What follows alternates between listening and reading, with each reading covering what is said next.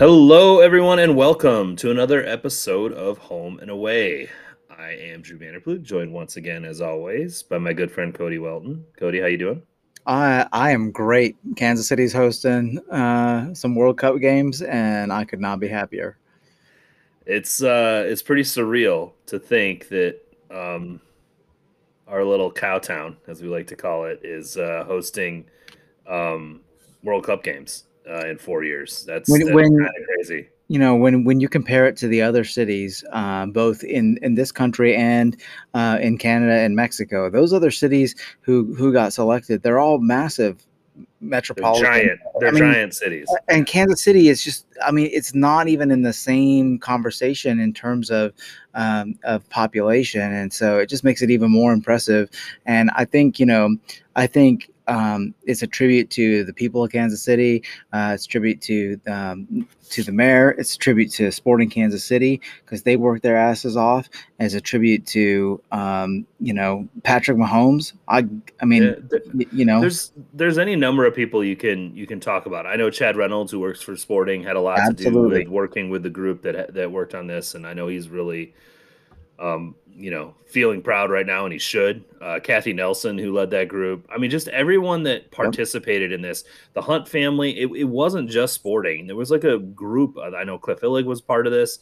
There's a number of folks that really like invested in this process, and it paid off. Yeah. I mean, I think it, it helps. The culture is really good here in this city, and it, Mhm. it, it is.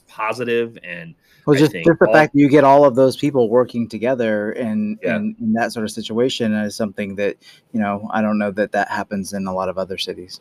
well, Nate Bukaty put something up um, when uh, uh, earlier today on his Twitter feed where he's talking, and he- was at Power and Light and kind of being emceeing that today when they were doing the you know the watch party and then the Mhm. eventual announcement. And it was uh, somebody said something about like, you know, Kansas City loves soccer, right? When you see all the people at Power and Light looking this, and I think the response I saw from him was like, Kansas City loves Kansas City, and Yeah, that's true. We're, I mean, people that live here are fairly proud of it, right? And, it's and the it most comes, aggressively self-promoted city. it is, but but that's but that's Look, why. man. the- that's I why got my up- KC hat on. Yeah, I- you know, yeah, exactly. everyone from KC has a KC shirt, right? Yeah. Like it's just one of those things where it's a different it's a different kind of feeling when you live here than it is in other places and I think that that has a lot to do that you can feel that excitement.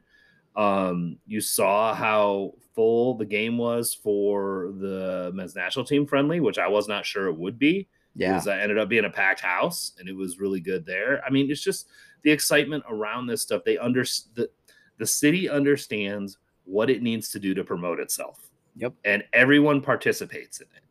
And I think that's, I mean, I saw a stat like 10 of the 14 largest metropolitan areas in the United States got one of these bids. I understand DC did not, and we'll get to that in a second. But Kansas City is the 33rd largest metro area in the United States. So 10 of the top 14 got got sites, and then the 33rd largest metro area ends up getting a uh, getting a site, and it just tells you just how much passion there is in this city for this city. That's what I'm saying. Like I think that's the part of it that Nate got down. It's like people that live here are very passionate about being here. And um as a transplant to Kansas City, I could feel it. Like I've never lived in a place like this. I, I, I've been to other cities that are pretty proud of themselves. Seattle's one of them. People who live in Seattle are pretty proud of being in Seattle. But yeah. I, I I don't know that you know I don't know that it, it's as deep as this. Um, and it it paid off. It paid off in a big way. And like I said on uh, Twitter earlier today, I get to I can drive from my house 15 minutes to a World Cup soccer match. That's amazing. that's pretty cool.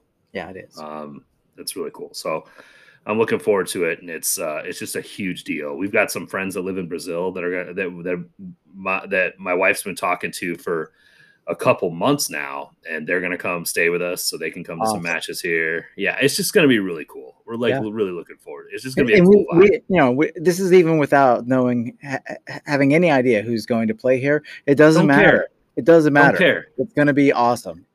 I mean, it's 16, it's going to be 48 teams, right? So it's going to be part of a of a three-team group that's playing mm-hmm. here. Um, but I think that's the other part of it that we did that we sort of glossed over. The the the vibe of Kansas City is obviously a good part of it, but the other part of it is there are now that the current's new um, training facilities up, there are a couple fantastic training facilities, and it's not like yep. Swope Park is terrible, right? Yep. So you've got three really good training facilities within you know the metro that are like professional level like quality things. I mean swope looks like what most teams see now right? Right. And then you've got then you look at pinnacle and what the current just built. Like this is stuff that that like like high level premier league teams don't have yeah. um when it comes to training facilities. So it, it i think that helped a lot as well for sure. Having the infrastructure is is a big part of it, and uh, the the mass transit infrastructure being one thing, but no, I'm talking about like the actual like training infrastructure and having the ability to host these teams and it'll be interesting to see who gets who ends up here playing matches for sure. Yeah, I'm excited. Yeah, it's gonna be great. So we're definitely definitely fired up about that, and it's a good thing that to have some positivity about about soccer in Kansas City because everything else right now is not good. the it's not totally bad. It's not all bad because we do have some mm. good stuff to talk about potentially in the transfer market kind of situation. But um, the the play on the field in Kansas City, uh, outside of the U.S. men's national team, uh, zero zero draw against Uruguay. I don't know if we've had a pod since that game happened. Did we? Did we pod? After uh, that? Yes, we I don't did. think so. We did. No, okay, we, all right. Yeah. Okay. So um it's at any rate the um uh the the play on the field in Kansas City has not been, you know, great. Um another sort of middling performance against New England, I guess would be the best way of describing it with, you know, a lot of the same things. I texted you during the match is like I'm sick of watching the same shit happen over and over again. Like yeah. the same bad shit. It's yeah. just it's not it's not like um, somebody else did something wrong. No, it's the same thing that's bad. Same, it's the same characters. It's the same. Yes, absolutely. Yeah.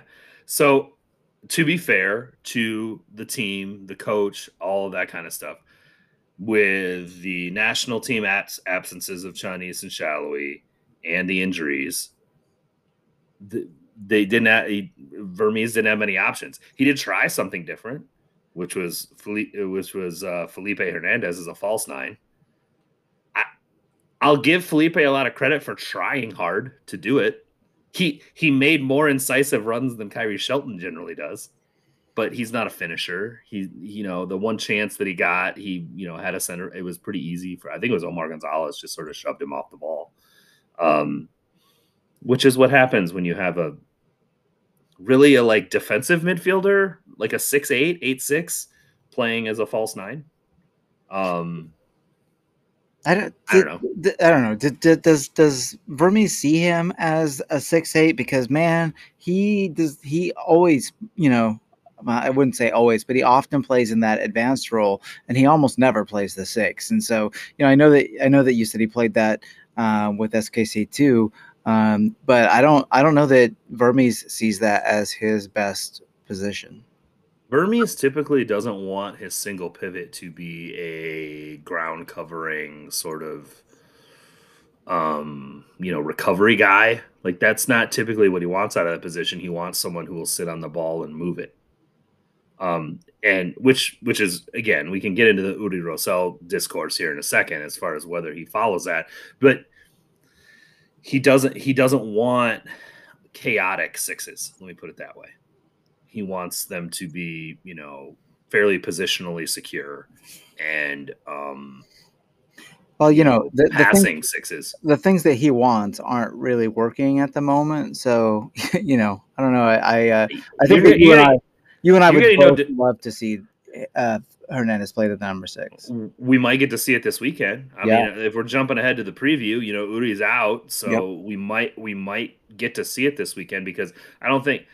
I mean, he could put Roger there again, but that would. I just, I, you know, anyway, we'll get to that when we get to the preview. But I mean, there's some potential. There's some significant potential you could see Felipe there.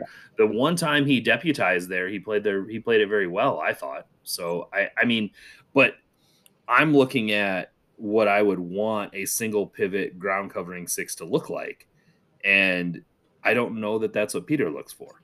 Right. Right. There's a difference no, in philosophy. Absolutely. Yeah. And so that may be not what he's prioritizing. Um, the reality is at some point you got to stop. I mean, and he's even admitted that this has been the craziest season to coach that he's ever dealt with. And he's putting people in crazy positions and trying to figure, you know, trying to just get through it. And I, I understand that, but I'm also like, you know, maybe some some tweaks to what your expectations are need to be in place. I mean, this game they they ended up they were playing without the ball most of the time. Yeah. And so it shows and they were, they and they the were, and they were terrible at counterattacking. I mean, yeah. really, really bad. And yeah. and and and that is, I mean, that's a coaching issue. That is a a, a style issue. That is a culture issue. You know, you can just see when they break, um, they don't have the killer instinct, and they don't have the you know you know two or three passes and and get a shot on goal. You know, they have a get the ball down and then you know and then be patient and wait uh, for something to develop and it you know it, it didn't develop at all.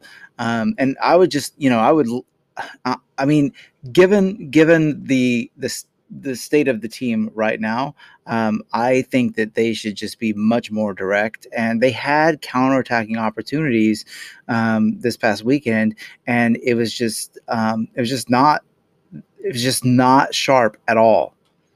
So here's the thing that I think about, and again, I you know I'm always going to make comparisons to teams that I watch or I'm familiar with because that's what you do, right? You look at different yeah. teams that you see certain things that they could do.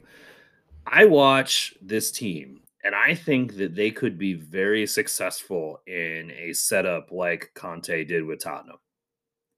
They have very active midfielders, and they have very good wingers because that's typically they don't have Harry Kane pulling up to drop the ball off, and I understand that. But the the the preponderance of counterattacking possession for Tottenham happens from the wings. They have Kulusevski, they have Son. Those guys get into space, and they re, when they when they create a turnover, they move the ball fast, fast, fast, and they get it upfield and get the wingers in space. Um, draw the other team up, be very um, secure counter press from a mid block, right? Like press press the midfield from a mid block, create a turnover, send. That's what they do. And I feel like this is a team that talent wise scopes to something like that. Um, I don't know that Khiry Shelton as a center forward is necessarily the perfect fit for that, but I don't know, you know, who the, the reality of the situation is let's get the most players we can operating in a system that exposes their strengths and I do believe in Ndenbe as a wing back, Zusi as a wing back, getting wide and sending team sending guys forward is actually something that works for the majority of the available players that you have. Um, and we've talked about this a number of times. It, it, it's just I think a double pivot with wing backs makes sense based on what the uh, skill set is of your guys. Um, and it doesn't have to be exactly the same thing, but this team could counterattack. They have the personnel to do it. But yeah. they're they're to your point, they're kind of conservative when they get on the counter. The only people yeah. you saw Johnny Russell had that long dribbling event where he got on the counter, he just went straight to the goal. But um it so well, Cam, and Cam Duke did it too, but then he did. Right, But then you could see, I mean, like he did everything. I mean, he should have taken. There's nobody around him. But, but There's nobody around is, him. Yeah, and and you know he passed it off to to to Felipe, but Felipe wasn't in the in a position to shoot or anything, and that's like you know um that is a um you know when you talk about patterns of play uh, usually you know when people when you hear that that phrase you know people are thinking about uh, you know uh, you know one twos and give and goes um, you know when you have possession. But patterns of play uh, uh, apply to counterattacks too. And you know you see teams like portland you know who who consistently um, um, repeat those counter those those counterattacking patterns and are able to create chances um, very quickly out out of almost nothing, and and they're they're able to create chances that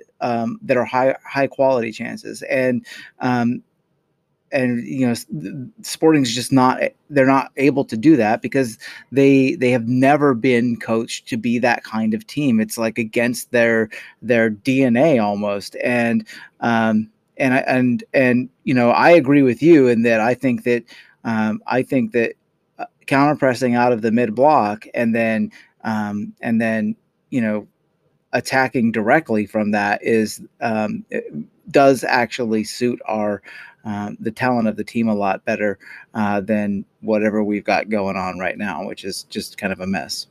Yeah, I, I would say that. Um, you know, I mean, you watch Tottenham for the second half of the year, and you know how mm-hmm. lethal they are on counterattacks. Like absolutely lethal. Yeah. And the so, patterns so, aren't but, but, the patterns not, aren't that different when they do no, it. But but but you know the the Kane thing is is actually a super important thing, right? I mean, sure. uh, yeah. you you you know that is not only a, a, a, target that you can get the ball up to, but it's someone who can then you know uh, play as a pivot, where you know you're playing off of of him to the wings or wing backs or whatever, and and um, and Khiry is just not that not that player. He's not. But let um, me stop you for a second on this because this goes back to the original thing where you're talking about they're not being coached to do this. Two things I would say about this. One, most of the guys playing in these forward positions are not forwards Okay. They've been playing, they're midfielders playing forward. So expecting them to have the perfect instincts to be in the right spots all the time, I don't think is realistic. But the second part I would say about this is the coach should look at what his squad is going to be in the future and set something up that works for them. Because let me tell you something Alan Pulido absolutely drops deep, absolutely yeah. is a target man at the top of the circle and can release a winger. He's fucking fantastic at it, actually. Yep. He's really, really good. He'll actually eliminate a defender while he's doing it. Like Harry Kane will do. Like he'll get a guy on his back and he'll shove him off with the shoulder, and all of a sudden he gets to pick out a pass. And that's that is the type of forward that Alan Pulido is. So if you're expecting him to be back next year at full strength, this is a format and a setup that makes sense. So why wouldn't you be drilling this now? Yeah, I mean, I so so I think that um I think that to some extent, it seems to me like like Peter Vermes is kind of caught this year uh, in between, you know, idealism and pragmatism, maybe more than any other um, any other year that we've seen. Like I think that there's you know there's that ideal version of how he wants the team to play, and that's like you know uh, away at Toluca. I mean that's like the everything is just humming and passing, and and you're passing out of pressure and everything. Uh, and then there's the pragmatic um, you know version that we're stuck with this year where you really have to just look at the squad that you have and you have to you know you have to you have to find a way to make them all successful. And it and it might not be the way that you ideally would want to play. And and i i i just i can feel him you know just even within a game just kind of struggling as to you know what what balance to strike with that. Because i do think i mean i do he's i do think he's looking at the future and um and i do think that he that's part of the reason why he hasn't you know why he hasn't gone you know low block counter attacking because he he he knows that you know in a year or two years that's not the way the team is going to play. Um, it's just we have. Is, you know, I don't think it needs to be a low block. I think when they were yeah. op- the couple games that they've operated out of a mid block uh, were fine. I don't think it needs to be like park the bus yeah. and. And no, I wouldn't I say that. I wouldn't say that Spurs do that. I don't think that that's their what they're no. I I just meant I just meant like that's you know he's he's not going to be like that pragmatic. Do you know what I'm saying? Yeah. Like, I mean, but that's the the point I'm bringing up is like he's used this a couple times and found some success with it, right? Yeah. There's a talent discrepancy issue for sure that is not allowing it to be consistently successful. But there has been some success with them playing out of this type of setup and I just feel like that there's an opportunity to build on that and use it to your advantage um, just again, we've talked about this over and over again. It's the coach's job to put players in positions to succeed. I understand the extenuating circumstances related to having to put guys in wacky positions lately, but still, Cam Duke as a left winger is not putting him in a position to succeed. He's been fine, but as you saw during most of that match, when he would when he would stretch and get free, he was basically on his own, or he had a um, disconnected setup with Ndenbe because they just they don't there's no partnership there, and I don't think that Cam Duke makes natural winger movements. I think he's he gets in space and just tries to use the space. There's no like uh, comparing him to Daniel Salloi and how thought how incisive Daniel Salloi's movement is when he plays in that position versus Duke. There's just no comparison to them, right? And it's because Cameron Duke is not a left winger. he's a, the, the, he's, the, a he's a talented player that is doing a job as best as he can.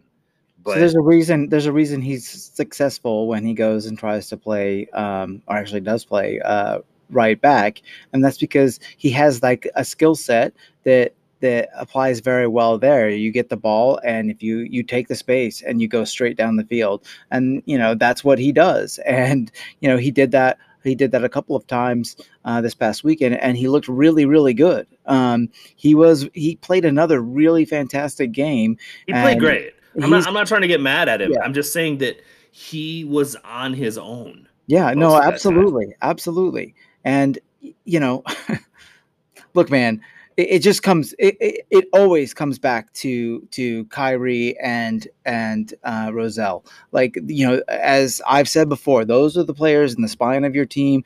Those are the those are the the two um, most important positions in this system. Th- those those are it. And um, and when you have below average players playing in those two positions, your team is going to suck.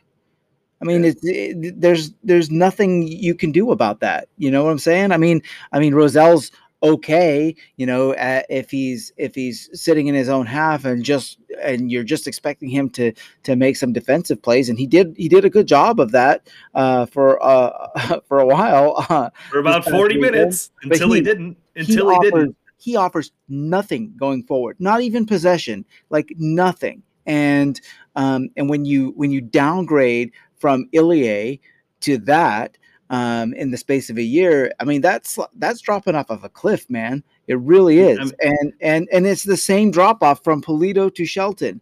Um, it, they're just not comparable players in any respect, and um, and you can't play the same way with those players um, starting uh, and, and, trying to play that set, that system of soccer. So the, the question, you know, the, well, the first question that comes to my mind is if you could have told, you know, 2021 you that um, you would be yearning for Ilie to come back. so, so, so, here's the thing, man. I like, I I'm, never, I'm not... I never thought Ilie was a bad player. Um, uh, my my stance was always that if you're going to have a player like that, you have to acknowledge his weaknesses, and you can't you can't put you know slow old center backs behind him. You've got to have some athleticism to, it's, to help it's cover not for just his. that though. It's not just that. It's and I put this in the rundown specifically because I wanted you to see it. Fontas's issue is not that he's just old and slow it's that he consistently over pursues. This is a problem that he has had for his whole career. He consistently gets out of position. Yeah. I wouldn't call E a fast, athletic center back, but he doesn't get caught in these places because he is positionally aware. Fontas likes to range forward and do passes and stuff, which is fine. I don't care about that. And Uri in many cases rotates behind when he does mm-hmm. that to give him defensive cover. That's not what I'm talking about. If you watch any of the major goal scoring chances that New England had in the second half of this game, Fontas gets caught because he pursues high and he gets too far up when he can't make the intervention he thinks he's going to make. That's been the problem with him forever. And so, yeah, you can't have that next to Ilie. Yeah. What you, the other well, issue. Then, when, and then when he gets beat, he doesn't like he stays beat. Just just foul somebody sometime. Yeah. Just you know what I, mean? Uh, so frustrating. He stays beat. When he gets beat, he stays beat. That that unlike 36 year old Graham Zusi on Sunday, who did not stay beat. Gustavo Bou is going to be looking at, they're, they're going to be giving him that film this week when he got run down by Graham Zusi from behind, right? Like they, he's going to get that film in, in, in film study and they'll be like, bro, this guy Really? I told I told my wife I said that but that is absolutely the absolute fastest that Graham Zusi can run, guaranteed. He might be dead now. the one thing that's funny is is I have seen the stats and apparently Zusi's top speed is still pretty high. Like yeah. it's like third fastest on the team. Um, which which does it's just his quick his um quick his fast twitch muscles yeah. as they call it yeah. like his quickness his quick quickness player. isn't there but his top speed is apparently pretty high um, regardless, what I'm what I'm getting at here is that um, if there was there there is a world in which Ilie stays, you jettison Mauri like you did, and you get his salary off, and things are fine because you haven't spent on Uri, you have Ilie, and you have a player in Felipe Hernandez who can play in the midfield with him and provide him cover right? Yeah. That is what Kellyn Acosta does at LAFC. Yeah. He rotates behind and he's a good enough passer to sit back there and do that when Ilie goes forward. Yeah. And they also have Mamadou Fall as a left center back, so they don't they they don't have the problems recovering coverage wise that we do. But um but still it's just a it's just an interesting sort of thought you know experiment about the fact like could you have could you have imagined in 2021 being upset that we didn't pay Ilie 1.15 million dollars to stay so i understand like it's it's a it's a weird dynamic um my concern is as i look at the roster and as i look at these new players that are incoming that we're going to talk about in a second none of them are center midfielders none of them are holding midfielders yeah. Remi Walter was in a boot at the end of this game. Who the fuck is playing the six? So, so this is the problem, right? Is that uh, when we talk about idealism and pragmatism and and uh, the way the team uh, has been constructed, and you know the the technical director of this team has not uh, left the coach of this team um, a lot of wiggle room. You know, there's uh, there's not you know, there's just not much uh, that can be done. And um, the technical. To be fair, to be fair, maybe the right, maybe they've got a guy they scouted that they want, but he's not available in this window. Like, there's a variety of things that could be going on here.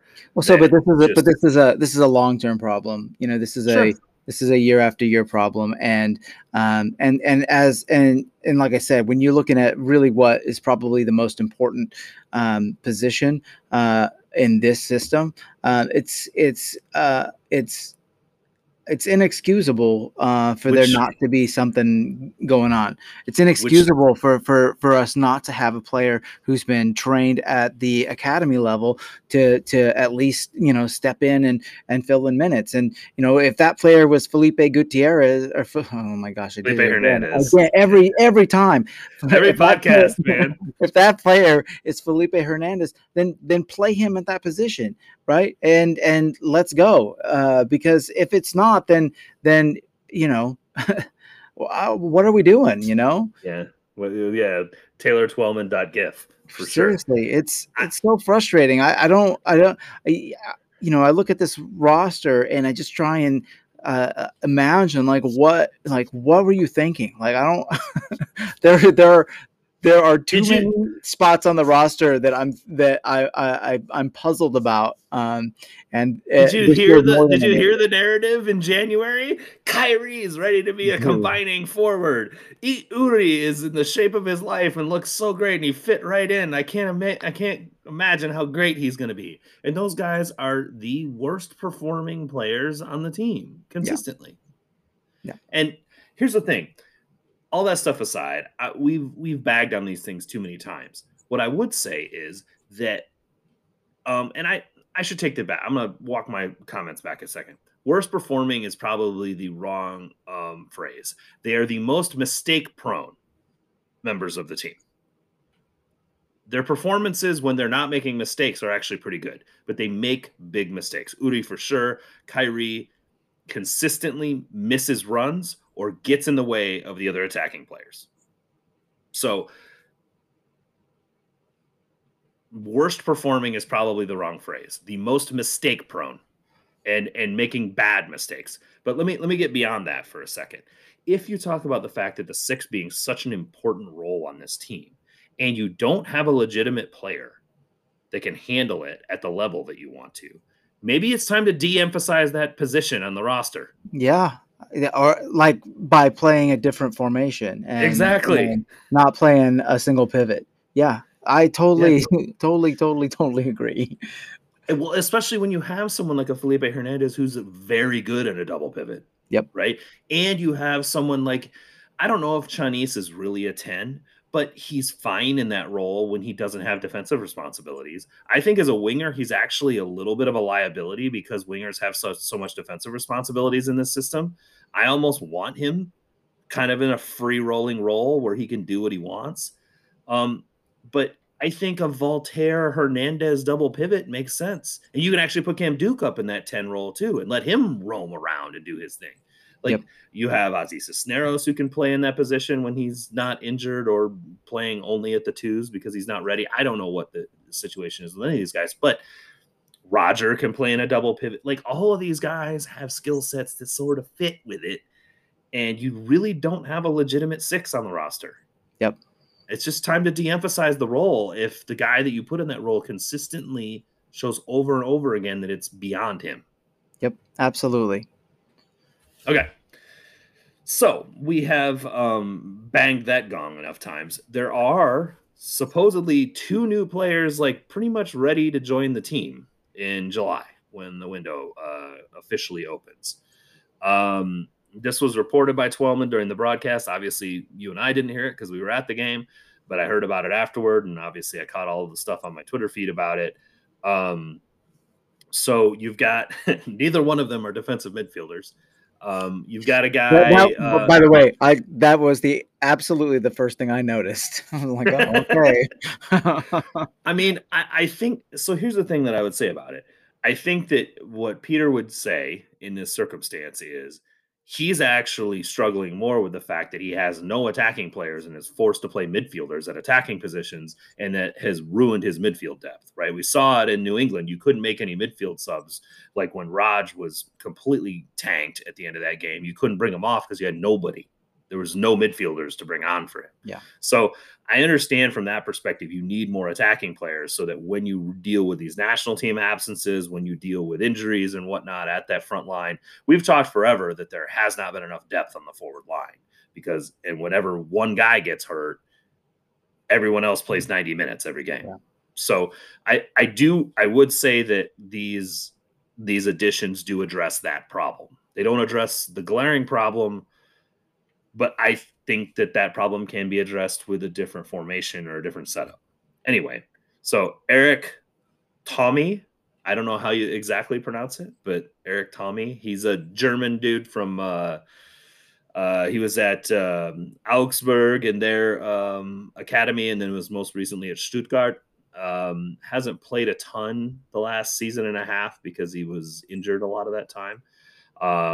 Is out of contract, so this is a no this is a no uh, transfer fee situation. Looks to be signing with with Sporting mostly a left winger. It looks like left mid left sided midfielder, left winger, which does make some sense for a couple reasons, right? Mm-hmm. One of mm-hmm. them is um, he, it looks like he can play right wing as well, so he can play either wing. Um, maybe as a maybe as a ten as well, like a real 10, like an attacking midfielder. But um, makes sense for a couple reasons. One, we need some depth in those positions, as we saw with Cam Duke playing that position in, on Sunday. Um, and two, he, you know, if you don't get Salloi re-signed, you better have a backup plan in place. Um, and it can't just be Marinos Tzionis. You need to have multiple players available for that position. So um, I think it makes a lot of sense for them in a variety of ways. I think it's going to. I'm just gonna, can, I, can I interject? I if if if Daniel Salloi goes and plays for another MLS club, I'm going to lose my mind. I don't think that that's likely to happen. I don't think um, it is either, but you know, is, is Salloi is Salloi free agent eligible? Eligible? Yeah, I think he is right because he's 25 now, so he must be. Yeah. I was re- yearn now I'm yearning for those days when you had to be 28 to be a free agent. 28 Um, in 10 years. 10 years of service. Yeah. That's how we got Rodney Wallace. Remember that guy? CBD dog treat guy? Oh. Sorry. Sorry, Rodney Wallace. I don't know if you listen to this pod at all, um, but I didn't mean to dog you that hard. Anyway, um, so I, I, I do think, though, that having more attacking options is probably a good thing.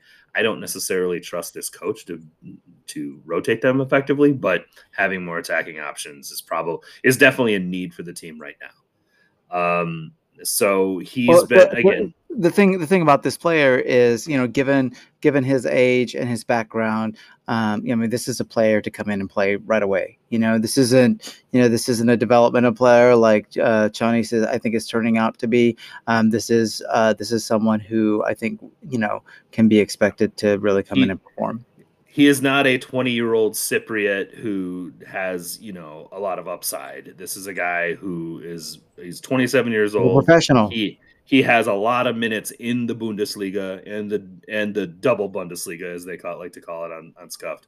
He has plenty of minutes in Germany. So I I do you're I'm totally on board with you as far as the thought that this guy's ready to play. And your expectation is that he plays early. And to be fair, if he can play on the right, please God, like protect Jo- Johnny Russell. Like, I'm worried that we're like taking years off his career this year. I really am, um, honestly. But yeah, it- some that- some that- attacking options would. the hot weather has just started too i mean he's gonna have Yeah. to he's gonna have to really but he um, played out of his mind on Sunday. yeah he, was, great. He was great, running everywhere. It is, you know, uh, I mean, thankfully there were four water breaks, so we got, we got that. that- i've never seen that before. I've never seen that before either. I'm not. I haven't even seen that in like a high school game or a youth soccer game. Never seen it ever. Bizarre. four water break, every 15 minute water break, but it's fine. I'm not, I'm, listen, I don't want Yeah, guys was good. passing out. I, I totally agree. Um, so I just I do think that that's that's an interesting one. I, I'm sure it's somebody they've scouted and they have a good eye on if they're going to make that move. And then the second one is a striker, William Agada. He's a Nigerian striker. Um, you saw you went to Tel Aviv. So you uh, you saw Hapoel Tel Aviv when you were in Israel, right? So Yeah. this guy, this guy, he plays for Hapoel Jerusalem. Um, not like lighting up the Israeli league, but you know he has like eight goals um, this season in Israel. Um, obviously, we're doing a lot of scouting in the Israeli league because that's where we got Kinda from. So I mean, there must be some more stuff going on there, and you know, I, I don't know. I mean, he's obviously a little bit more of an upside guy. Um, Yeah. they must they have to pay a transfer fee for him because he's not out of contract until next year. But he's not like a super high value guy, so I'm not. I'm sure the transfer fee will be small, and you can still make it work with TAM. Well, the, the Israeli league is not a very good league. Um, the I don't, I don't know where it you know compares to um, to other leagues um, necessarily, but it's a lot lower than than MLS for sure. Um, but you know what the thing about uh, this kid is that uh, I I watched a little bit of his highlight, and you know you can't tell a whole lot from highlight reels, but you know he is he is um, he's a striker, which means that he makes you know runs that strikers make. Um, he kind of small though. Um, I, He's like five nine or something like that. He didn't. He's not He, the biggest he forward. didn't look small in the videos that I watched, but uh, that doesn't mean anything. I mean, I don't know how many tall guys there are in the Israeli league. I mean, but uh, sorry, I'm that that's me being. uh, I'm just like I'm used to being the Dutch guy, and like everyone on the Dutch team is like six foot four. Yeah. Um, but yeah, he's he's he's like five nine and a half is what he is. So I just I, I'm saying that I'm I don't know at 22 is he the right like drop back with a center back on your back, hold the ball off and He- release. Not look like that kind of player to me. Uh, Okay. What I saw, he was a he was a you know more of a run the channels type of guy. Well, but that might be okay too. Like Yeah. that that's if if he does if he makes the right runs, that's fine. yeah. You know. Well, but that's the but that's the problem that we've had from that position all year is like Right. no one's making those runs. So right. and and like I said, the one time it happened, Felipe did make the run. He just doesn't have the striker's instincts to get to the Yeah. ball in the right place to be able to direct it on. Yeah. Um, so, so, so- he looked to me maybe more like uh, I don't know, maybe more like a Ferreira type in terms of the the runs that he was making. But I didn't That's see what a I was going to ask. I didn't Yeah. see a lot of you know like uh you know passing and connection, but you know those aren't things that generally show up on highlight reels anyway. I mean, everybody wants to see the the slaloming runs and the and the and the goals. So um, I don't know. We'll we'll have to see. I mean, it, it you know it's a, it's like you said, it's a young player. You got to consider it to be more of a, a developmental pick, especially given the way uh, things have gone this year. So I don't know. We'll see. I wouldn't mind a Ferreira type in that position. I No, think that not at all. I think that I think that having a guy that knows how to fi- drop back into space that can then allow the wingers to surround him, like eh, cut in behind him, and is doing that kind of stuff would actually be fun. And as we'll talk about later, Ferreira is the XG master. I mean, the dude creates a lot of expected goals, and we'll talk about whether or not people think that's the right the right thing or not. But he is very good at that, and Sporting could use some expected goals Like big Badly. time because they are badly. they are like atrocious. Um, the, the the chance creation of this team the- is the fucking league, terrible. the league worst, the league worst Yeah. by quite a bit. It's gross. Yeah. honestly. I mean, look, hey, you know, and you know, if we go back to like the idealism versus pragma- pragmatism thing, and you know, the thing, yeah, I mean, if if you're that bad, you got to do something. You know, you have to make some kind of change because it's not, it's it's like it's dire. It's not like oh, you know. We're, we're just having a down year. I mean, we're we are the worst attacking team in the league by more than one metric. So, you know, I don't know what I don't know. it's uh it's it's pretty grim. yeah. Um, so everyone, uh, send your therapy bill to Cody Welton. Um, no, we have a World Cup, man. That's all the therapy we need. That's the that's the that's every that outshines everything else. Uh, you're not wrong, but yeah, it's just a it's not a fun thing to I- think about. But I- I, I but that's what I'm saying. Like this is goes back to my point from earlier, which is I understand why they're bringing in attacking talent. The, the these are actually the Yeah. places that are more important than anything. Sure. You can figure out a midfield rotation that doesn't create boneheaded dumb shit mistakes. Yep. Um, and if you can improve the attack and and create more chances, that's really what they need more than anything right for sure. You know, I think that something that gets overlooked a lot is is you know, um, a lot of times uh, fans and I'm I do this myself. I mean, you think uh, you think in terms about you know taking a single player and plugging that single player in at you know one place or another, and and you know really. Um, you know the the the amazing thing about soccer and the reason why it's the beautiful game is because it's it's 11 guys playing together you know and and it is about relationships on the field and how players interact with one another uh, positionally and um, and you know there's the those relationships right now on this team are not positive either. And so you know there there there has to be sort of a movement towards you know getting players on the field to uh, to play I think better together. And um, you know that's you know that's one of the things that Daniel Salloi does uh, really well is he you know he plays off of that left back and you know oftentimes that left sided eight um, so so well um, and so when when he's not there you know it really sort of stands out um, that there's no that there's no um, real relationship. And uh, you know and and that's another thing you know and I you know we dog on him all the time and I feel bad about it but I mean that's another deficiency deficiency of of of Shelton's is that he doesn't really have a partnership, right? He, he hasn't really struck up a an attacking relationship with another player. And you know, if you're if you're a striker, you have to do that. And it's even even if it's even if it's you know to to to provide that other player with goal scoring opportunities. And there's just there's just nothing going on um, um, around that right now. And um, you know, hopefully, hopefully, bringing in you know uh, uh, an established you know veteran player um, with a lot of you know high level European experience can can um, can help. But it only helps if it only helps if he you know fits in you know and develops uh, that on field rapport. Yeah, and um, unfortunately, he's not going to fix the problem as striker because No, he's a- absolutely not. He's a, he's a wide player.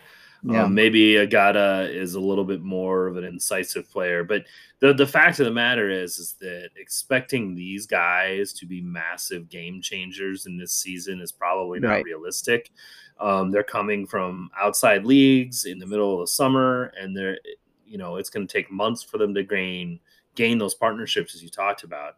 I think that that's probably the thing that you just said is probably the most damning thing, damning sort of, um, you know, example of the Khiry Shelton situation, which is this man has been at this team for a hundred games, something like that, Mhm. and he has no linking like connected partnerships with any of his And it's weird 'cause, like- like everybody everybody loves him you know and and uh, and they should because by all accounts he's a he's a really good dude and I don't have you a problem with the guy as a person. I have a problem hard. with him. Yep. Yeah, I just I have a problem with him helping the team win. yeah That is my issue. Yeah, I, I guys, I like I want to be really clear about this because we go through this a lot, and I I don't want it to sound like that we just have some axe to grind against Khiry Shelton because I don't.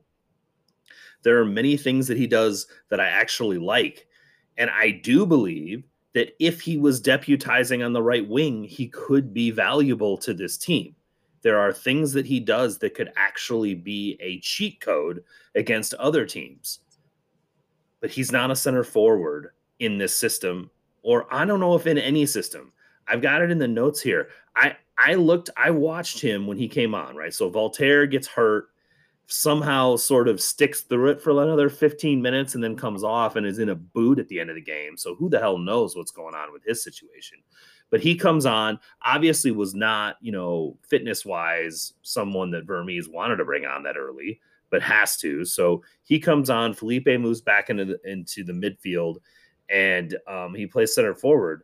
And I watched Khiry Shelton get just bodied by Omar Gonzalez multiple times. Absolutely just worked. And I'm like, if you're going to be like, I don't understand. He is a physical specimen. The dude is the strongest, fastest guy we have on the team.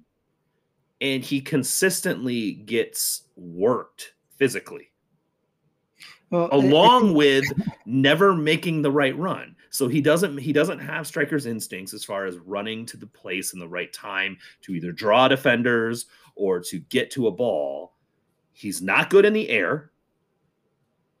And he gets bodied by center backs. So like, so I, Vermes Vermes made this same mistake in the opposite direction with CJ Sapong. You know, CJ Sapong loves to body guys, loves it. He seeks out contact. He he can head the ball. He can hold up the ball. He uh, is a competent passer. And where did CJ Sapong play when he was at this team? Out on the wing all the time. So you know, I, I I don't but that's, all, that's all I'm saying is this isn't a, like a new problem. I know it's not a new problem. I'm just saying, like, how I don't understand how you can watch this man's performance over and over again and think this is a good place to put him. Yeah. That's And- the part I just don't like. I and I don't have an A or Pro Plus license with USSF and all these other things, and I, I didn't play professional soccer, nor have I coached a professional soccer team for over a decade. So I will admit, and I would, I would love, love for Peter to like talk to me about what the fuck I'm wrong about here, because I'm sure there is some stuff I am wrong about. I will wholeheartedly admit that. But I don't understand why, how playing Khiry at center forward helps this team succeed. Well, at, at the moment, we don't really have another uh, choice. So, Well, yeah, gonna have to Voinovich is injured, and Yeah. I'm not sure he's been that good anyway. So yeah, He hasn't. um, yeah, I, I yeah, I don't know. You're you, All right, let's let's talk about more happy things. Like more happy like, things. uh, like the return of uh, of uh, Weston McKennie. Weston McKennie was back. Okay, so real quick, hold on. Before we get to the U.S. men's national team talk, I do have some some good things to talk about. Johnny Russell, man, like, can we golf clap? Yeah, he's Like, great. Jesus Christ. I, I First of all, Khiry does earn the free kick that he gets the goal on. That that should not have been a foul. I'm just saying. That should not have been. He ran in. Well, hold on, but they did actually call the Khiry- foul. Khiry They called- No, No, but they called the foul on, on Farrell. They didn't call it on DeJuan Jones. He jumped into DeJuan Jones, but they called the foul on Farrell. the- because Farrell. left center back. Yeah, because he. I don't know. He did kind of get into barely, him. I think he barely touched him, but okay, Yeah, but whatever. the fact, I mean, okay, it's fine, but it's not like Penso had a bad game. Penso actually had a pretty good game. It was Right. actually a fairly well refereed game. It only happens when we're on national TV, so whatever. Um, but um, they Vermes would disagree that it was a well. Uh, well the fa- the the the bow goal the or yeah the bow to Emma Boateng goal it was uh, Shelton got fouled in the build up to that to Yeah. the, where New England got the ball. So I understand what his argument is. But the reality the the thing is is that um everybody could like oh Khiry drew a foul. Okay he did a good. The thing is is like literally an, a minute earlier he had the opportunity. He could he had the ball he had it was the exact same situation except he was on the dribble and he had the opportunity to try and split DeJuan Jones and Andrew Farrell, and he would have been in on goal on his own. Nothing. Just Yeah. recycled it back. Like he started a dribble and went towards them, and I'm like, dude, push the ball and drive by them. They can't stop you. You are like a freight train at speed. They cannot stop you. They will have to foul you. And no, just recycled it back. So I'll give him credit for the next time he actually tried something, even if it was an awkward, weird thing that drew the it drew the foul. So it's fine. Um, Johnny does what Johnny does this season, which is try to drag this team to points. I mean, I don't know what to say. It was just a pristine set piece kick. He and and it wasn't just this. Johnny was everywhere on the right side of the field, even in inside of the right side of the field, and played a fantastic game. And I just I've said it multiple times. I'm gonna remember Johnny more for this season than any of the rest of them. Uh, yep, I for sure. agree.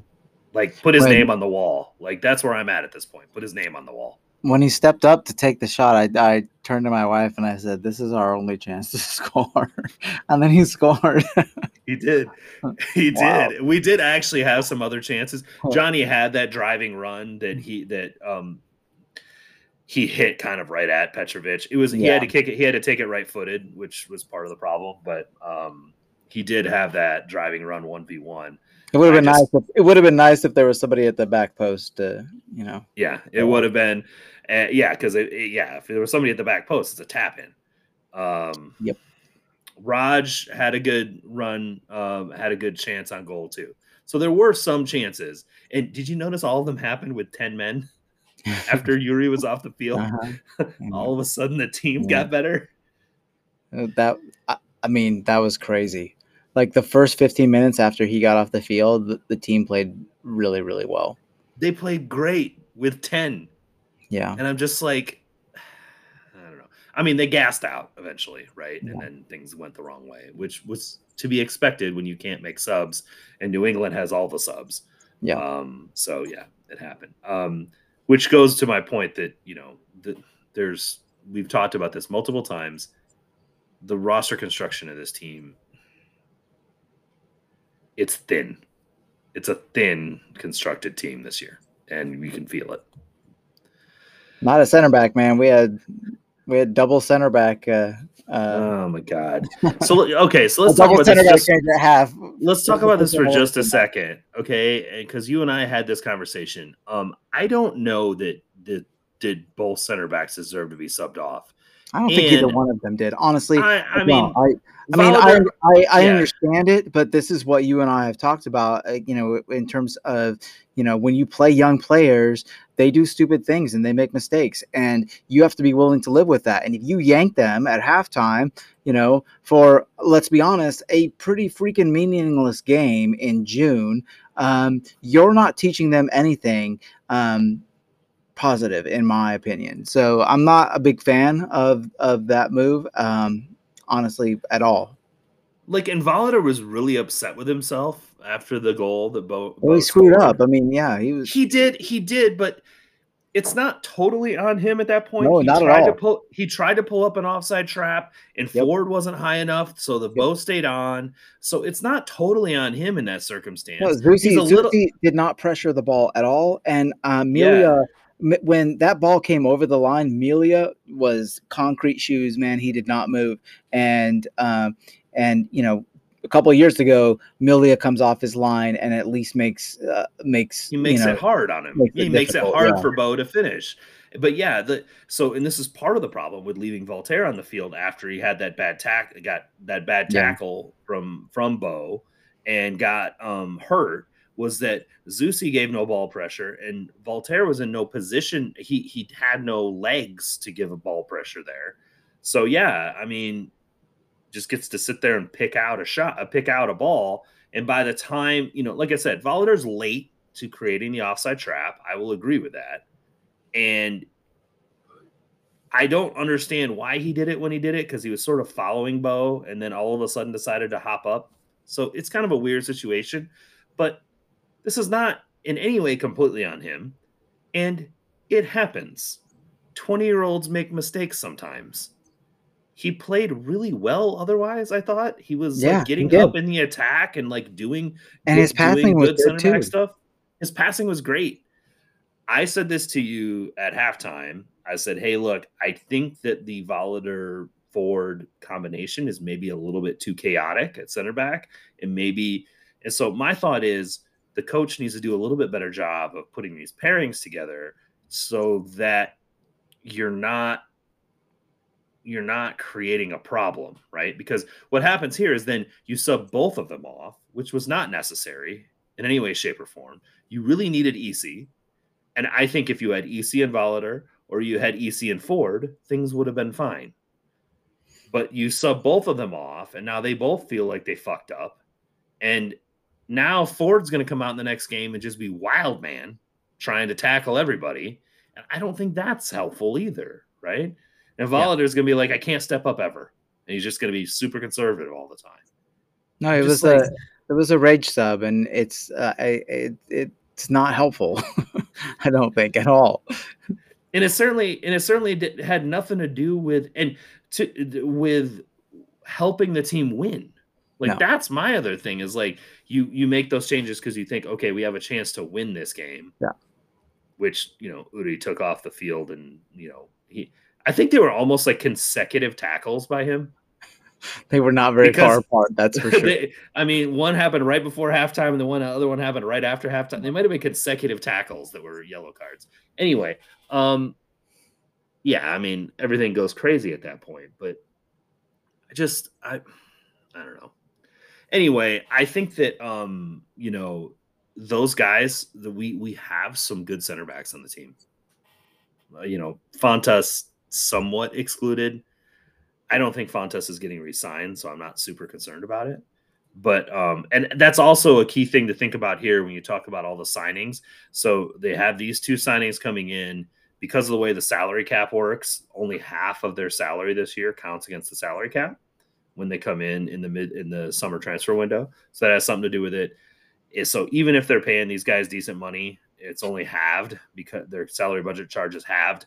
And then when Fontas inevitably leaves next year, you get a million back. So things will things will be fine as far as them continuing to manage having these guys on. And I think it's possible they could bring somebody back. I will say this. Um, last thing before we get the U.S. men's national team, I texted you this during the game because I had fancy seats, and our guy, our boy, Gianluca, was down there in the field club, and so I did get to talk to him a little bit and I actually saw him in the bathroom. And I was like, it was right, like literally when Uri got sent off was when we were both in the bathroom. And I like saw him as I'm washing my hands. I'm like, uh, you ready to play the six? Because uh, looks like we need one. And he just sort of just sort of ha ha to me about it. Um, I man, he would be perfect. He would be a perfect fix for this team right now. Yeah. literally. You never know. Maybe uh, maybe Vermes uh, worked in a uh, uh, a relegation uh, buyback Well- clause. Well, no, it's it's not even a buyback. It doesn't need to be that. My understanding is his contract allows him to sign with any. If they got relegated, he can sign with any team for no fee, They just have to cover his salary. All right, let's roll. My and my understanding is he's on like seven or eight hundred k at Venezia, so you can cover that in TAM. Let's go. Yeah. You can use you can use the allocation money from selling him to pay him. To pay him exactly. it's like perfect. uh, it's, man, Vermes Galaxy Brain. He's been. It's like it's like the, the human. It's the human centipede of, of MLS salary cap. Anyway, um, all right. Um, the last thing I'm going to say, which is a grumpy Drew moment, really awesome that we got to see Kayden Pierre in the 90th minute. That was a mm-hmm. great time for him to come on, wasn't it? Yeah. Hey man, it's like I said, you know, we we we forgive uh this team forgives uh veterans mistakes all the time and uh and you know but and it's the same kind of mistakes that they they punish the young guys for so you might as well but, just, but it's not it's not even that Zusi had a bad game. I'm not even saying that. I'm saying why are you making this sub in the 90th? You're time wasting subbing against yourself. like what the fuck is going? Why would you do this? And the, the only other reason I say this is because he was sitting in front of me on the wall for 15 minutes waiting to go in. Yeah. Yeah, yeah, because I, you know, we were texting each other, and I, I saw, I saw Zavagnin talking to him and giving him instructions, you know, like ten minutes before he actually got subbed in, and there were opportunities to sub, you know, um, uh, between those those times. So, uh, who knows, man? Who knows? I, it's, I, it's confounding to me. I just don't. I, I, I, he's, I uh, he's so averse to change. I think, man, I really think that we would be in a better spot if if neither one, neither uh, Roger or Zusi had been re-signed. Man, I, I, I do. Um, the, I mean, guys just, would, guys would be in, the guys would be in better in better condition to play games for sure. Like the young players would have more experience and they would be a much better position for 2023 which let's be honest that's what we're looking at right now yeah preparing for 2023 um i mean there's people still holding out hope and that's why Pulido hasn't put on the season into season ending injury list yet that will eke into the playoffs and he'll be healthy enough to play and i'm like uh, so hey look, to... look, we sign Thommy we sign Agada and uh, we bring back Busio. Boom, there we go. We can make an uh, we can make an LA Galaxy style late uh, season run. That's true. Yeah, or Bruce. Seattle Sounders late season run. Yeah, yeah. Right. Let's Either do it. One. Okay. U.S. Men's national team. I don't know what to take from the games that we saw, uh, the Nations League games. I, I, mean, I think that Jesus is an XG master, and I the one thing I will say about this, I, I think people take a run at Ferreira a little bit because of this. Like he he creates chances but doesn't finish them. Um, I'm with Greg Velasquez on this. You cannot quantify finishing as a metric. The guys that are at this level of soccer will eventually get to the XG number. No one is going to vastly overperform or underperform XG for a significant period of time.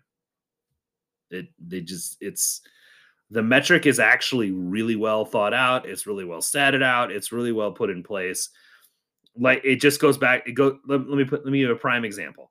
Daniel Salloi vastly overperformed his xG last year.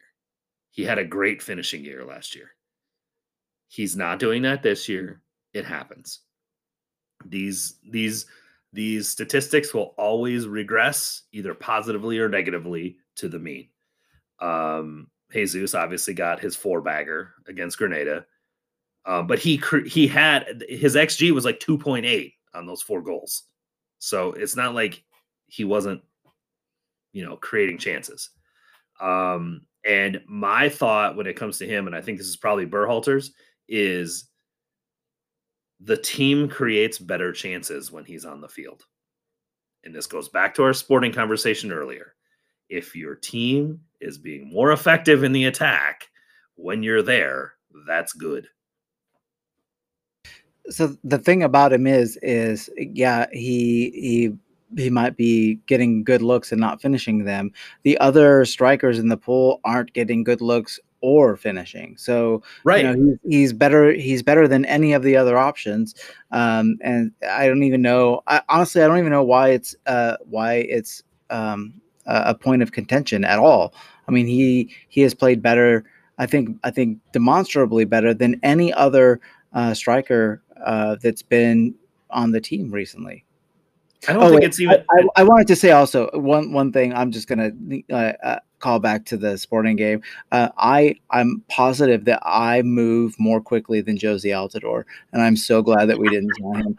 Holy you, crap, that dude, dude walked like he honestly he he walks more than than Zlatan walked. I, I can't even.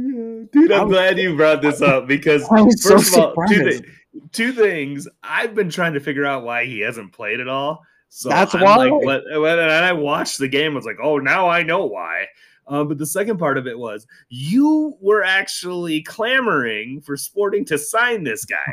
like this was a thing that you thought was a good hey, idea. You know what? I am still uh, like, okay, give him a shot. You know, honestly, he can't be worse Not than. Not at 1.7 million a year, dude. Like, okay, no that is correct. That is true. well, that's, and that's why he didn't come here. Is because is because uh, Peter Vermes was never going to pay that. Our well, technical think, our, our, technical director dodged a bullet for us. It makes one. it makes me wonder a little bit if like New England knew they had this Adam Buksa deal done for the summer when they signed yeah, him. I'm they sure. must have known yeah. because otherwise, or, or, or at least that it was really likely. But yeah. I mean, man, that dude is so slow and he was just walking everywhere. I it would drive me crazy. I am glad we didn't sign him. So anyway, back to uh back, back to the back to the men's national team, yeah. which Jozy is definitely not on anymore. Um, no. Yeah, so that that's the thing. You you hit the nail on the head. No other striker in the pool has been responsible for the chance creation that he has. And he does it so the thing that I really noticed when watching him, both um, in in person and on TV, is that he has a really, really high understanding of space. Yeah, that's what I was going to say. He he he makes the right runs and he finds spaces in the box. Or he drags back, like yeah. he'll pull his That's, run back. Yeah, yeah, yeah, yeah, That's what I mean. Yeah. I mean, he's just, he's just able to find a pocket of space where he can be open and also be goal dangerous, and that's that's like not an easy thing to do. And believe me, it's not an easy thing to coach either. It's right. one of those things you kind of uh, you kind of either got it or you don't, you know. And he's like 21 like yeah. he's doing this like he's, yeah, he's, a young guy. he, he's a legit like for him to have this understanding he he reminds me of Busio in his understanding of the game and space. Like his mental game is on another level. And the other thing is, is he has a ridiculously good first touch as well. Yeah. So mm-hmm. like between those two things the goals are going to come. We've seen him in mls right? He's been on yeah. a scoring freaking spree in mls and um, part of it is because Dallas actually has an attacking front that is, yeah. well, not just kind of, it's really dangerous. Really um, dangerous. Um, but the other part of it is that, that his movement is so good. It's actually, he's like the anti Shelton. He is the anti Shelton in the fact that he moves at a level that, I mean, he's as good at movement as Khiry is bad at it. Let me put it that yeah. way and and you know he he creates change. So even even if it's he even excuse me, even if he's not scoring, um, he is creating chances for um, for the uh, the wingers especially, mm-hmm. um, mm-hmm. or for Yunus Musah, you know, and um, and you know Musah almost scored Bro, a couple times. Uh, yeah, Yunus Musah, man, what a player! That what a player, dude. Yeah, he looked really great. He's 19 and he yeah. looks like a legit man out there and is yeah. just bossing people. Here's another per, like we talk about this a lot with uh, Vermes about putting players in positions to, to succeed. Putting Yunus Musah in a double pivot was genius by mm-hmm. Berhalter. It was uh, yeah. absolutely genius for two absolutely. reasons, right? You take the possession responsibilities off of Tyler Adams, which is not really his forte. He gets to destroy and roam and you give Yunus Musah the ball early. This is the same thing that Vermes actually did when he put Busio at the six. You put a player that when he has time and space to look at where he's going to put the ball or look at where he's going to go, Busio is a different player. He's going to look and find, he's going to look where he wants to put the ball and pass it there. Musah is going to look where he wants to go and take it there. Really, really smart by yep. Berhalter. I, I, I, I remain just in the camp of the fact that Berhalter is probably one of the best coaches the U.S. men's national team has ever had. Yeah, absolutely. He's he's, he's one of the best American coaches ever. He's he you know he he he's good at what he does. Absolutely, he gets a lot of um, he gets a lot of you know run on Twitter just because you know he's the national team coach and everybody you know everybody likes to bag on on everybody on Twitter and especially right. especially you know U.S. soccer Twitter. Um, but man, he is uh, you know the the the if you look back at you know where the team was when he took over and the players that were available to the team and where the team is now and and the kind of players that are that that are available to, to the team and the kind of uh, soccer that the team is capable of playing now. Um, it's night and day, man. It's and he deserves a, a, lot of credit. And he's a he's he's a great bounce passer too. Yeah, he um, does the the the, the around the back bounce pass. The around the back, yeah, yeah. Awesome. Although he he sent one to the Grenada guy, so you know he's got to yeah. work that a little bit. But um, I I will say that um, he's he said that he was going to try some shit in this four game kind of window, and he did. Yeah, he did try some stuff, and it was, it was, it was good. It wasn't like for nothing, right? Yeah. It, it wasn't for nothing, kind of just throwing stuff out there. No, he was really thoughtful, and it made sense when you saw it. The only thing, the thing he gets stick for is not bringing certain play certain players in early enough. And so everyone's like, "Oh, you should have integrated Musah earlier." I'm like, "Dude was fucking 18 years old and barely playing at Valencia. Like, yeah. give it a second, right?" Yep. Um, they're saying the same thing about De La Torre now, and it's like, yeah, on, you know. Well, De La Torre was a De La Torre was a he he moved he created the move from Fulham to Heracles because he wasn't playing. Bro, you couldn't play for Fulham in the championship, but you want to, to get into this uh-huh. midfield. Uh-huh yeah. Like, come on. Like, I understand, like, everyone's always got their favorite, right? They've all got their favorite player or whatnot. I will say this. They all said the same shit about Joe Scally as soon as he was starting for Mönchengladbach mm-hmm. yeah. at the beginning of the season. Pretty we, bad. Saw, we saw how that went. Uh-huh. Dude was absolute garbage, and he was the same player he was after a five-game stretch where he was good at the beginning yeah. of the season for Mönchengladbach. Um, it reminds me a lot of Matthew Hoppe. Hoppe had that like really like flash in the pan like six yep. game sequence at Schalke. And all of a Everybody sudden was, was like gushing over him. Matthew Hoppe, Matthew Hoppe, Matthew Hoppe, and he gets that big he gets that big money move to Mallorca, and good for him. Like he's getting paid, he got the transfer, all that stuff. But he never played. He's not there, right? He's not there. He's not good enough, and. Yep. Every like I said, everybody's got their favorite, everybody's got their thing, and they just want to say that Greg's like, you know, being too conservative. Like, no, dude, this is the national team we're trying to build something. And and, and to be fair, this guy brought 40 players in over the last year.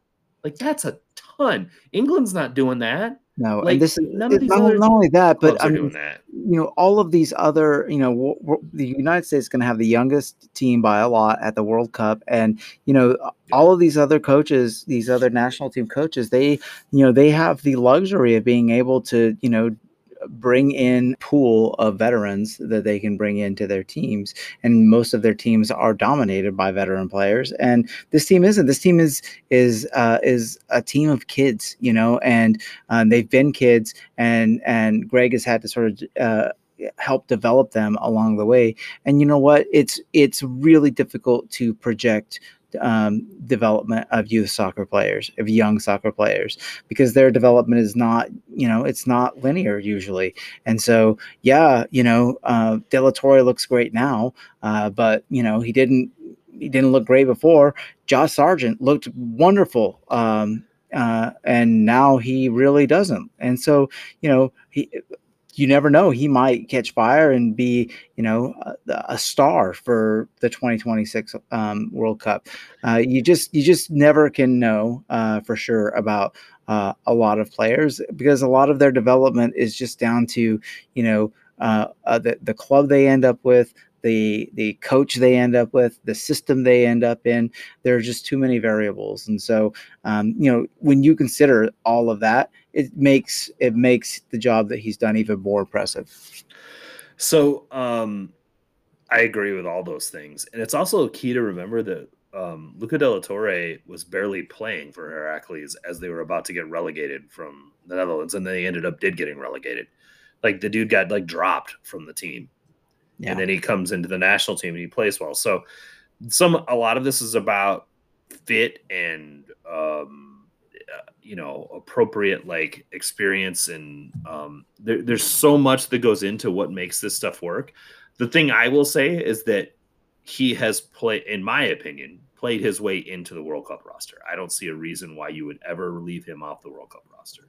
Um, you know, one one of the things that one of the things that Greg is really really good at doing, I think one of the things that makes him a good coach is, you know, he has his he has his system and his style of play, sure, but he is really good at putting um, putting players in position to succeed, right? Matching just like he did with Musah, you know, moving Weston McKennie forward and into a more attacking role.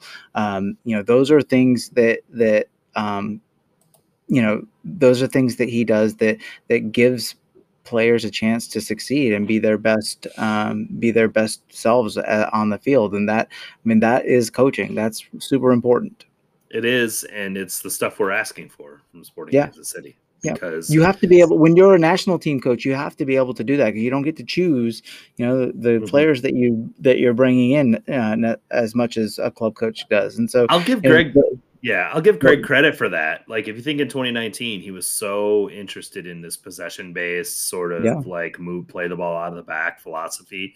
And mm-hmm. he watched the team get absolutely pantsed against Mexico. Yep. And he was like, look, this is an opportunity for learning. Like, we're going to keep playing this way. This is a thing that I believe in. And they got to a certain point, and then pragmatism took over. He's like, look, this team's not built to do this.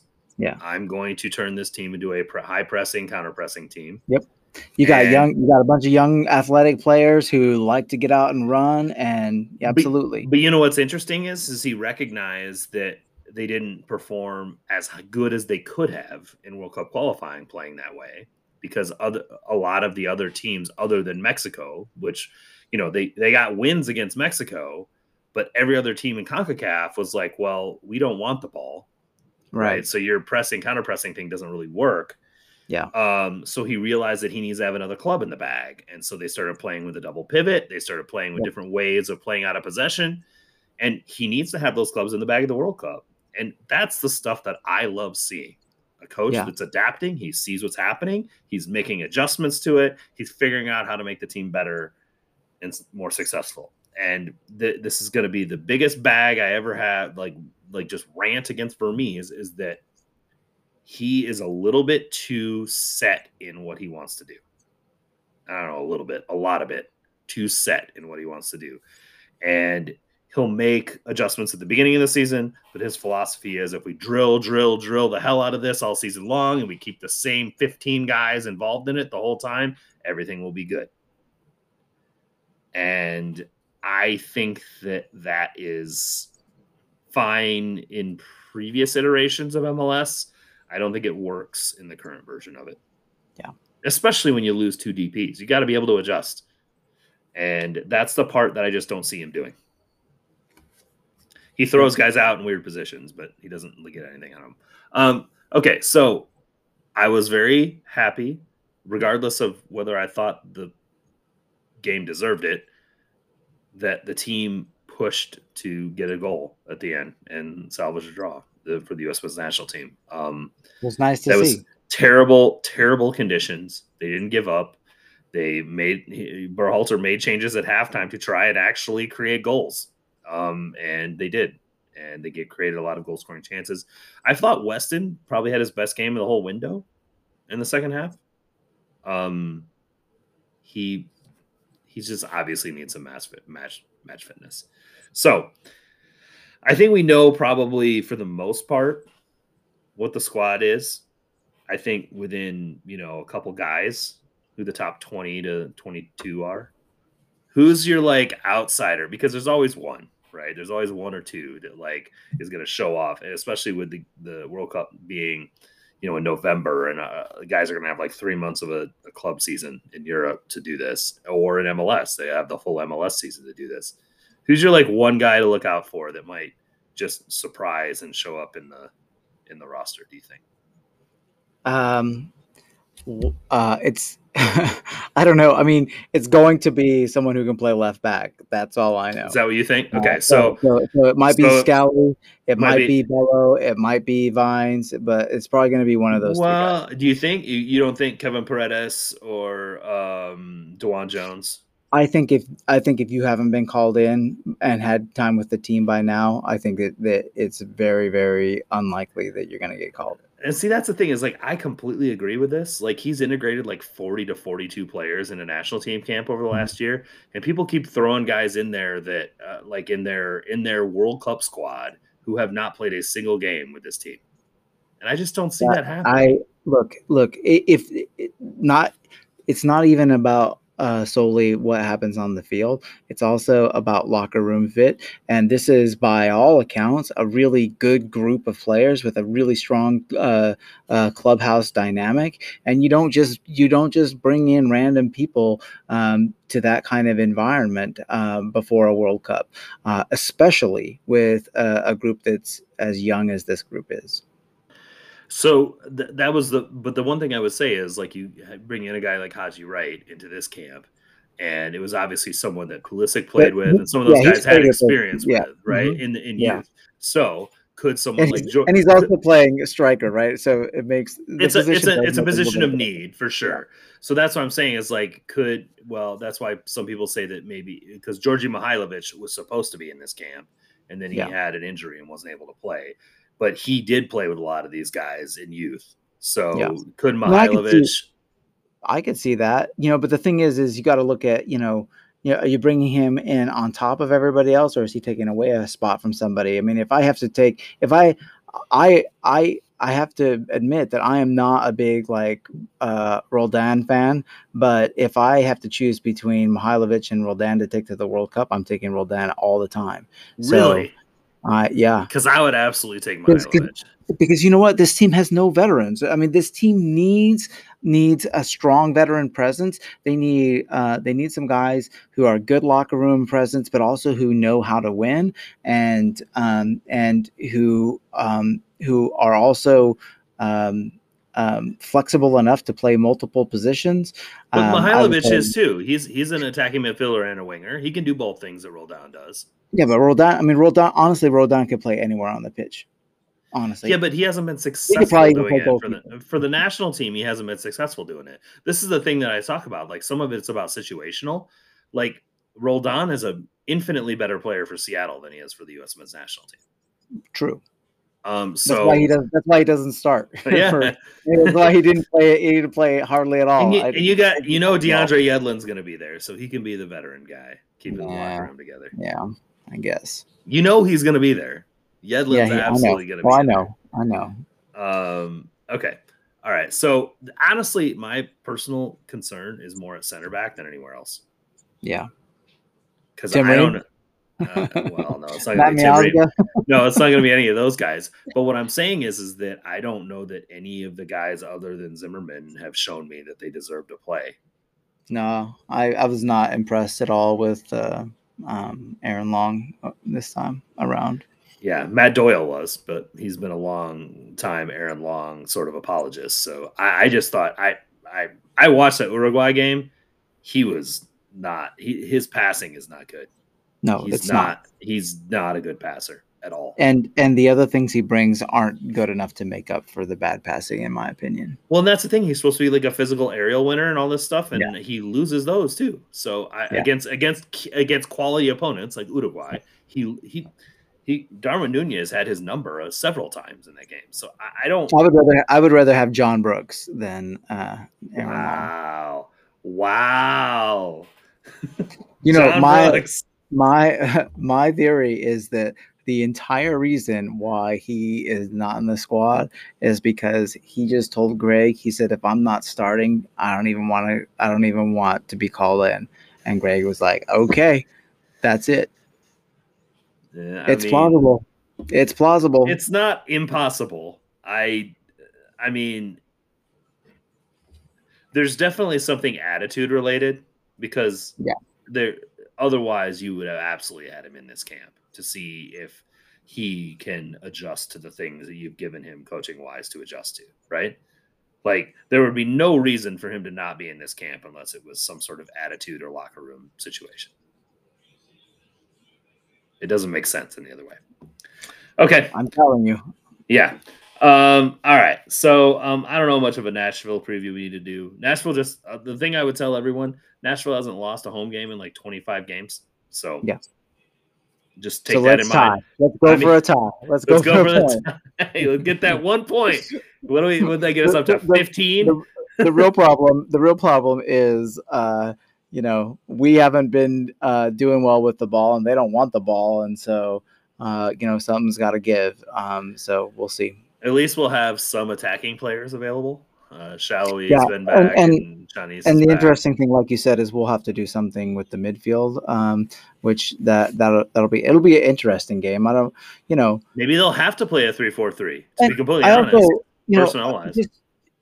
it's too bad this is so late in the podcast, but man, really, like I think that the fans at um, at Children's Mercy Park deserve so much credit. I mean, there was a lot of people there. Uh, it's not a, a, packed place, but you know, we, people are still showing up in in god awful weather to watch a team that is terrible and soccer that is really not that entertaining. And um, and so, man, shout out to to those fans. And I you know, I saw people bagging on the the cauldron for not being full and not standing and singing. It's like, give me a break. Are you serious? There, the the stadium is is you know more than two thirds full. You got to be grateful for that. Dead last in the conference. Yeah. Absolutely one of the worst offensive teams in the league, if not the worst, by all of the numbers. And the Cauldron holds about 3,200 people, and there were about 2,600 people there. So yep. honestly, fuck off if you have something I, like that to say. I like, totally agree. seriously. Um, and you're right. The stadium was full. It was fairly noisy. Like the Cauldron was noisy. I watched. I watched the some of the um, um, the coverage of it uh, from ABC, which we were on big ABC. I don't know what the ABC's doing, thinking about putting us in New England on that game. But anyway, um, it was loud, and the team, and the, the like, I don't know what you expect. No. Go to go to a freaking San Jose game. Yeah, or a Houston game. Yeah. No, Most teams are so above us in the standings. Yep. So, so, kudos to them, and yeah. you know, I I think it's this team is you know this season is interesting right? It's not the most enjoyable thing but you know it's interesting to see you know um, it's really it's it's interesting to see how Peter Vermes approaches it game by game because every game is presenting you know more problems um, and different problems because of you know the the injuries and the roster construction and you know all of those things. Some of them are under the you know his control and some of them aren't. And uh, and so it's really um, it I don't know. I like I think it's cool I to to to uh, you know just to kind of nerd out on it and think about um, and think about things, um, even though it might not be the most entertaining. Well, and see what you might do different and kind of consider yeah. it. And can we get Peter Vermes the pragmatist? That's the big question. Yeah, I don't know. To be to be determined. To All be right. determined. All right. All right. Um, on that note, I think we've talked enough for tonight. Uh, hope you all enjoyed it. Sorry we've been gone for a couple weeks. Um, we'll try to get back to the regular grind. And uh, until then, I'm Drew. He's Cody. We'll talk to y'all soon. Bye bye. Start